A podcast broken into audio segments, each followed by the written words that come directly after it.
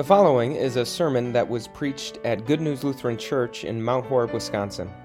It was preached on Sunday, March 22nd, 2020, on the basis of selected verses from John chapter 9. For more information or to view our entire sermon library, visit goodnewslc.org. Thank you for listening. It is entirely possible for two people to look at exactly the same thing and yet see something completely different.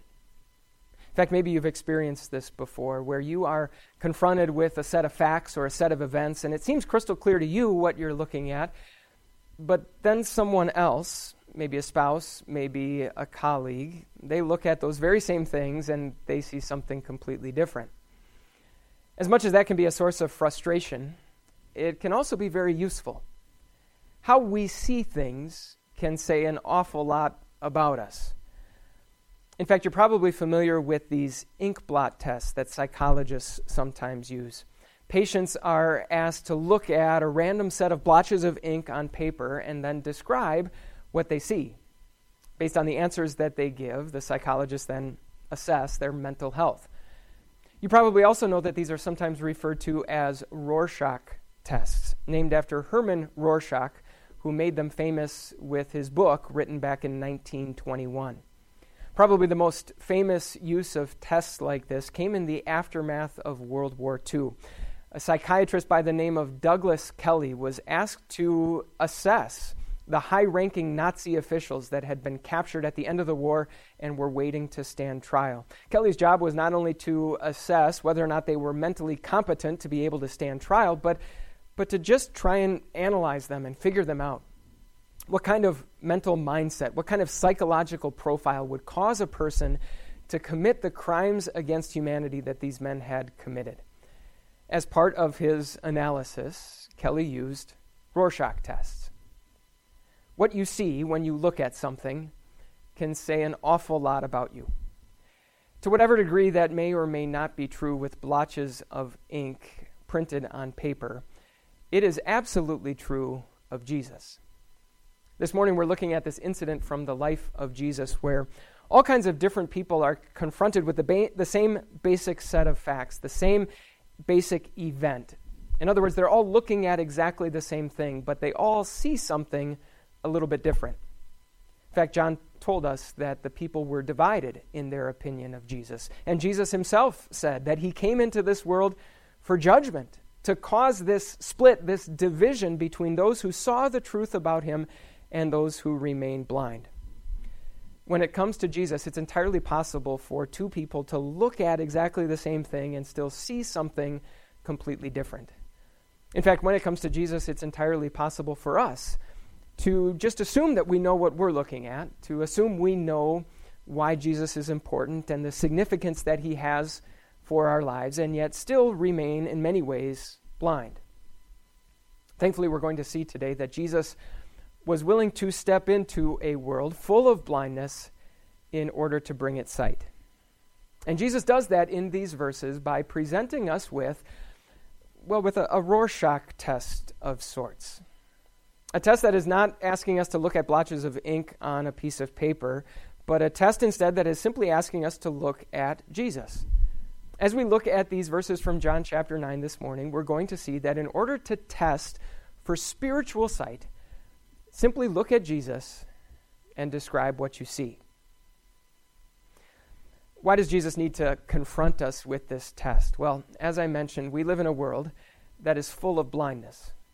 And that doesn't just mean the people whose eyes don't work properly. Yes, in these verses, there is a man who is physically blind. In fact, he's been blind from birth, but he's not the only one. Jesus and his disciples were walking along when they saw this man, and the disciples asked Jesus, Rabbi, who sinned, this man or his parents, that he was born blind? So, as the disciples see this man who is physically blind, rather than asking themselves, I don't know, how they might try and help him out, they instead want to discuss him. And they use this title for Jesus, Rabbi, which means teacher. So it seems the disciples are sort of viewing this guy the way college students might view some sort of specimen in their biology course. Let's put this guy under the microscope a little bit. Let's try and dissect him. Professor Jesus, can you help us see what we're looking at with this guy? And specifically, the question that was on their mind was this Who's to blame?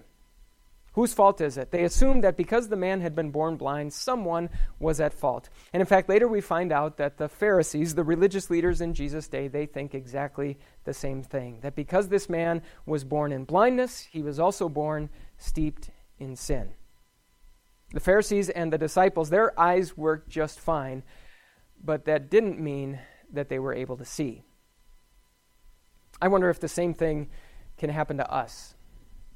This week was a rather unusual week in our country, to say the least, probably unlike any week any of us has ever experienced. And yet, one thing that's interesting to me at least is that even though we were unable to connect in person this week with the rules about social distancing and all, we probably know more about how each other's weeks went than we normally do. And the reason for that is simply this that, that our weeks were probably more similar than they normally are lots of time spent at home, lots of changes to our normal routine, finding things to keep the kids busy, finding ways to stay informed on the latest news, making sure that we stay stocked up on all the essentials. In other words, we're all confronted with the same basic set of facts. We're all looking at exactly the same thing, but that doesn't guarantee that we're able to see. Like Jesus' disciples and like those Pharisees, we often want to know who's to blame anytime something goes wrong in our lives, we want to know whose fault is it? Who started it? Who caused this mess? Which political leader is or is not doing the job that we think they should be doing? We also want to know what's next. What's going to happen? How are we going to fix this mess? With a plummeting stock market, what does that mean for our retirement savings? With an economy that is grinding to a halt, what does that mean for our jobs and for our incomes? How are we going to make sure, how is the government going to make sure that there are enough tests to diagnose those who are ill and enough hospital beds to treat those who are? Now, the last thing I would ever want to suggest is that those are not important things for us to see. They certainly are. But they're also not the only things that we need to see. And they're not the most important things for us to see either. I'm guessing that no matter what you read or what you listened to or what you heard this week, there was probably an, an, underlying message, no matter what it was, a message that was either said out loud or, or said beneath the surface. And that message is simply this that we're going to beat this. We're going to get through it. If we can just figure out whose fault it is, if we can just put the right people in the right places, eventually we will get through this. And again, don't get me wrong, I certainly hope that that is true. I certainly hope that at some point in the very near future, we're able to look back on this and it all seems like relatively no big deal. But of course, our problem is bigger than that. We live in a world that is broken beyond repair.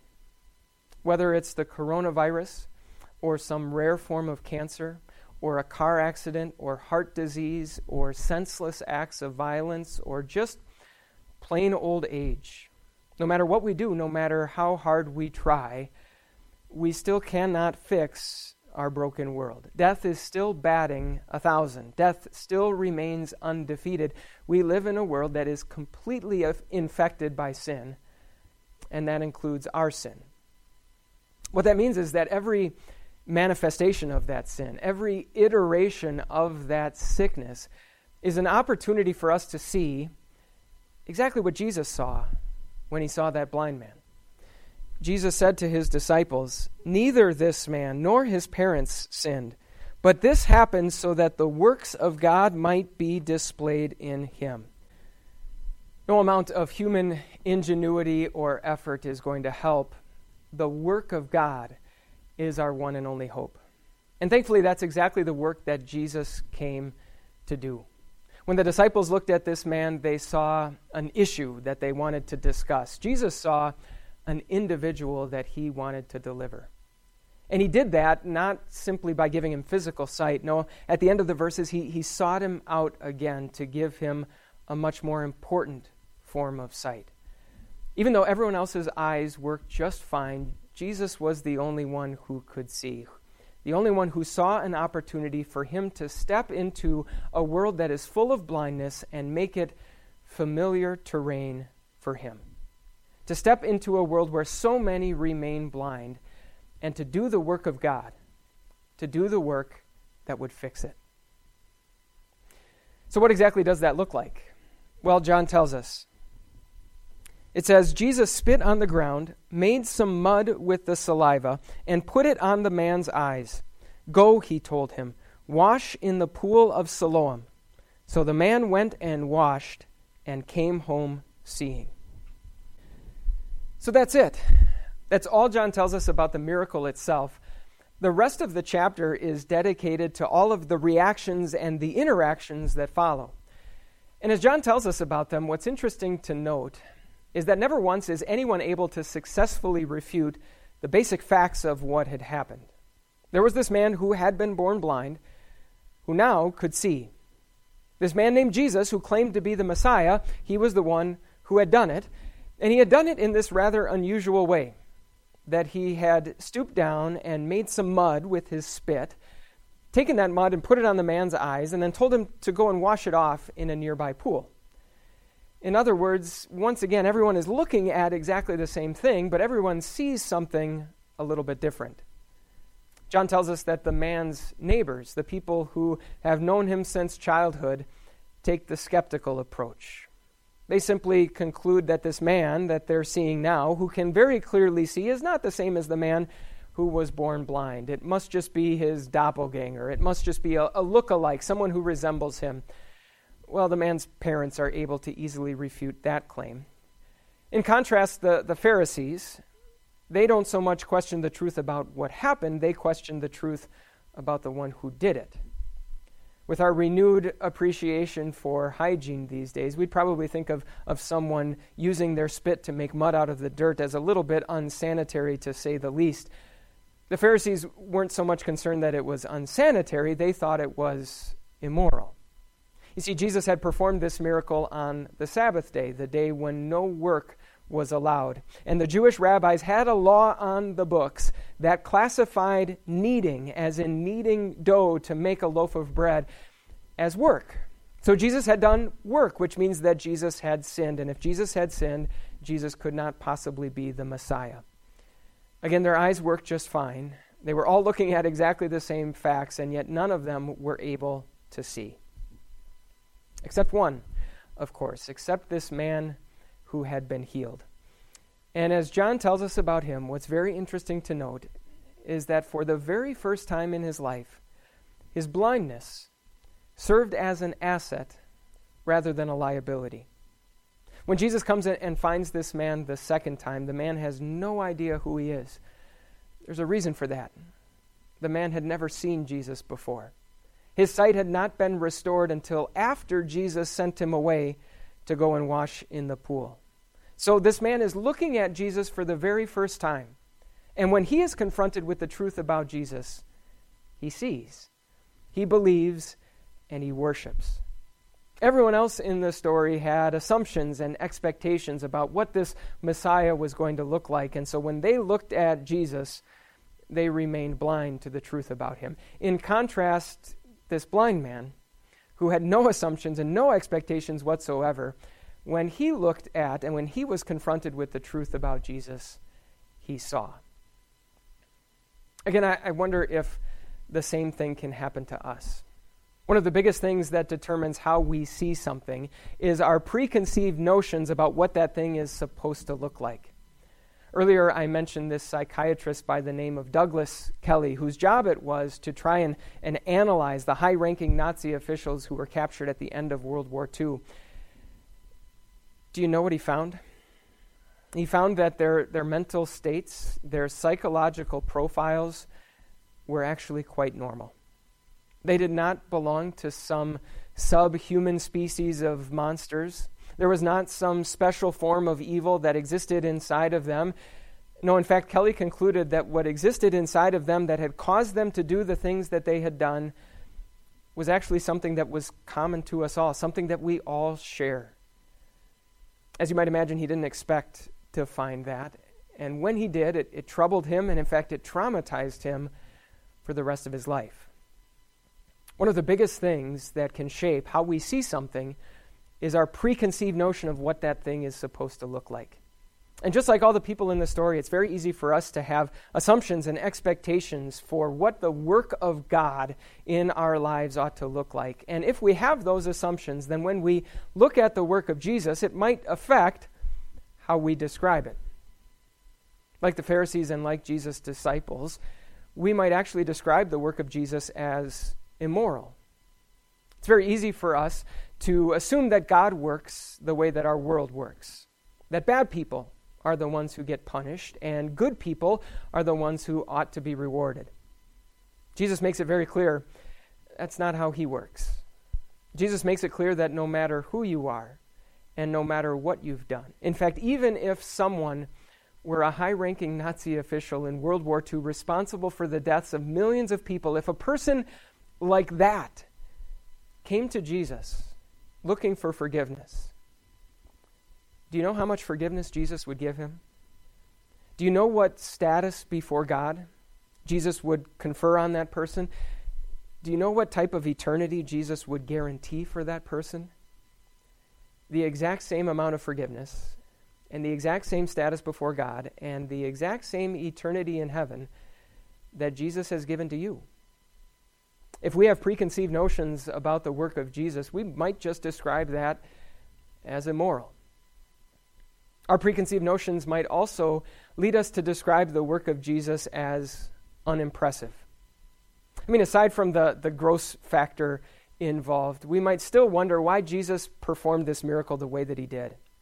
Why stoop down into the dirt? Why make mud and put it on the man's eyes? Why send him off to a pool to wash? Why, why separate the man from the person who's healing him so that by the time he can actually see, Jesus is long gone?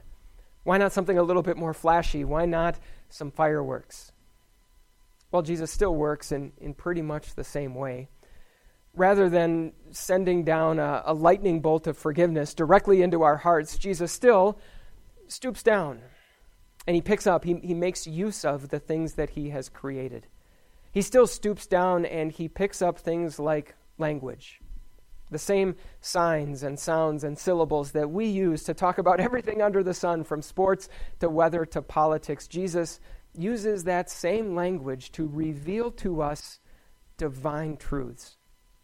Jesus stoops down and he picks up water in holy baptism and uses that water, the most common element on earth, the most common compound on earth, and he uses it to wash all of our sins away, to adopt us into his family. Jesus still stoops down and he picks up things like bread and wine, joins them to his body and blood to, to deliver to us forgiveness and salvation. And as Jesus does all of this, as he does all of this amazing, incredible work in our hearts and our lives, that work is so often hidden. Hidden beneath a life that very often doesn't feel any different and certainly doesn't often look all that different or all that better from anyone else's. If we have preconceived notions about what we expect Jesus to do, we might describe his work as rather unimpressive. Finally, we might also describe it as impossible. Very often, the, the expectations we have for the work that Jesus is going to do is limited by the low bar that we set for him. We, of course, think it's, it's a very high bar. We, we think that we are asking Jesus for big things when we ask him to cure our grandma's cancer when we ask Him to help us find a job, when we ask Him to deliver us from our loneliness or our grief or our despair. I'm sure lots of people brought requests to Jesus this week for things like vaccines and medicines and hospital beds, and all of that seems really, really big. And when Jesus doesn't do the things that we ask, it'd be really easy for us to think that maybe we've asked too much, that somehow Jesus has done less. Of course, Jesus is doing more more than we can ask. In fact, more than we could ever imagine. Jesus has in store for us a future that is so bright that as our preconceived notions limit our expectations, if we were able to see it now, we would no doubt describe it as impossible. It's kind of silly when you think about it that we come up with these assumptions and expectations for how God ought to work in our world and in our lives, and then we we use the expectations we ourselves have created to judge and, and criticize and assess what God does. That's why we need Jesus to confront us with what he does and what he says in these verses. That's why we need Jesus to confront us with this test and the very difficult test that this lesson teaches. That, as was the case with this blind man, when it comes to spiritual sight, blindness is an asset rather than a liability. That if we think we can already see, if we trust our own assumptions and expectations, we will look at the work of Jesus and we will remain blind to the truth. But on the flip side, if we acknowledge our blindness, if we know that our assumptions and expectations cannot be trusted, then we will look at the truth about Jesus and we will see. Just like this blind man, we will open our eyes and, as if for the very first time, we will see Jesus. With, with eyes completely unclouded by anything else, we will see him. And when we do, we will see in Jesus a Savior who is so good and so gracious and so powerful that words will hardly be able to describe it. Amen.